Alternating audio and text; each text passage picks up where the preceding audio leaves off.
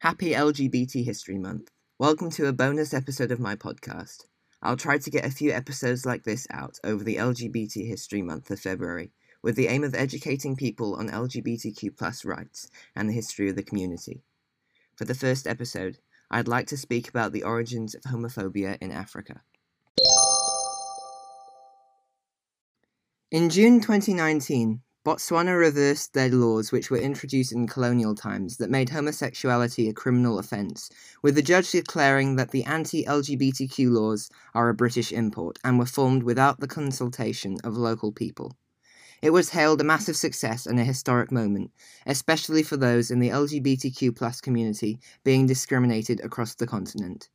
Despite this, over 50% of the countries in Africa continue to outlaw homosexuality, with some continuing to enforce the death penalty. Ugandan President Yoweri Museveni has previously claimed that homosexuality, rather than homophobia, is a Western import. This statement of his is largely invalid. In fact, there is a clear relationship between countries which have previously been under British imperial rule and countries that continue to incorporate anti LGBTQ laws into their legislation today. While 25% of the world's population, which is equivalent to 2.4 billion people, currently live in a country which was previously under British rule, these countries make up around 50% of countries in the world that still criminalize homosexuality. By the 13th century in France, punishment for male homosexuality was severe, even for the first offence, but they revoked such legislation after the First French Revolution in 1750, over 200 years earlier than the British did, as they legalised same sex relationships in 1967. In La Francophonie nations, countries which used to be ruled by France, only 33% of 54 member states criminalise homosexuality, which is half the number of Britain's former empire, as 66% of Commonwealth nations, which are countries which used to be ruled by Britain, still hold homosexuality as a criminal offence. A lot of the homophobia and anti LGBTQ sentiments and laws are as a result of imperialism and colonialisation.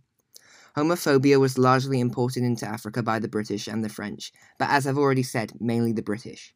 In fact, there were no laws regulating or forbidding homosexuality prior to their colonialization. Although less common than in ancient Greece and Rome, ancient Egypt also had homosexuality in their history. Tombs from as far back as 2,400 years BC have been excavated with two men's bodies embracing each other as lovers. While same sex relationships were largely accepted among ancient Egyptians, a third gender was also acknowledged, which was a similar practice to other civilizations at the time.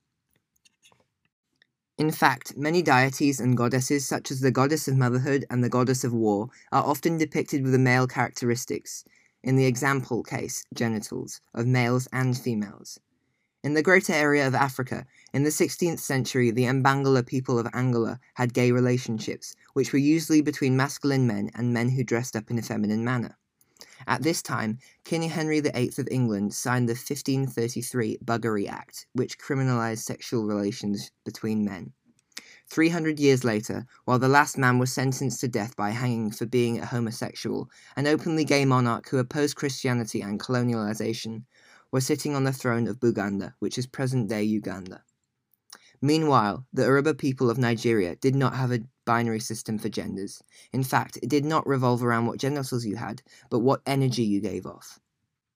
As I've spoken about in my podcast before, colonialization and the spread of Christianity from European powers, again mostly by the British, meant that much of Africa lost its own culture.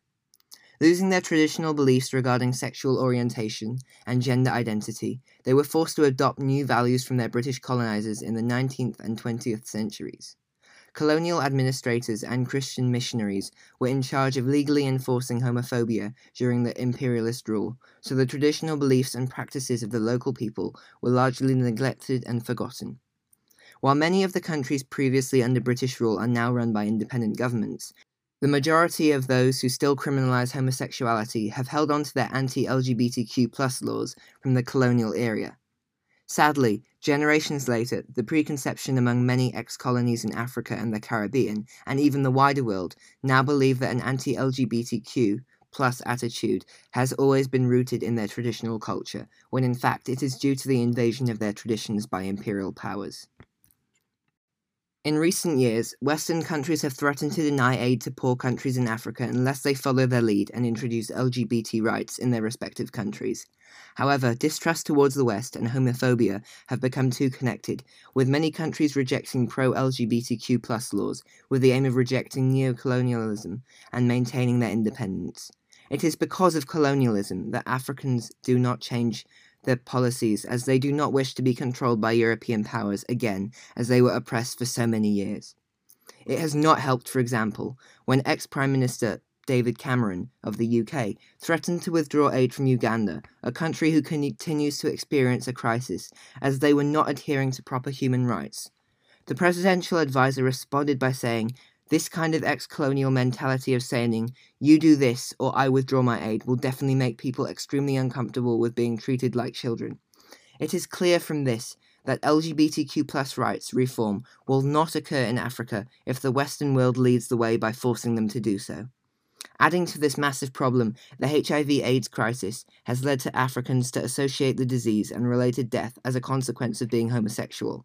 This again was largely similar to American attitudes in the Western world towards the disease during the United States AIDS crisis of the 1980s, which affected much of the Western world. Thanks to everyone who listened to this special episode of my podcast. Stay tuned for more bonus episodes in the coming weeks of LGBT History Month. This is the end of the podcast. Thank you for listening.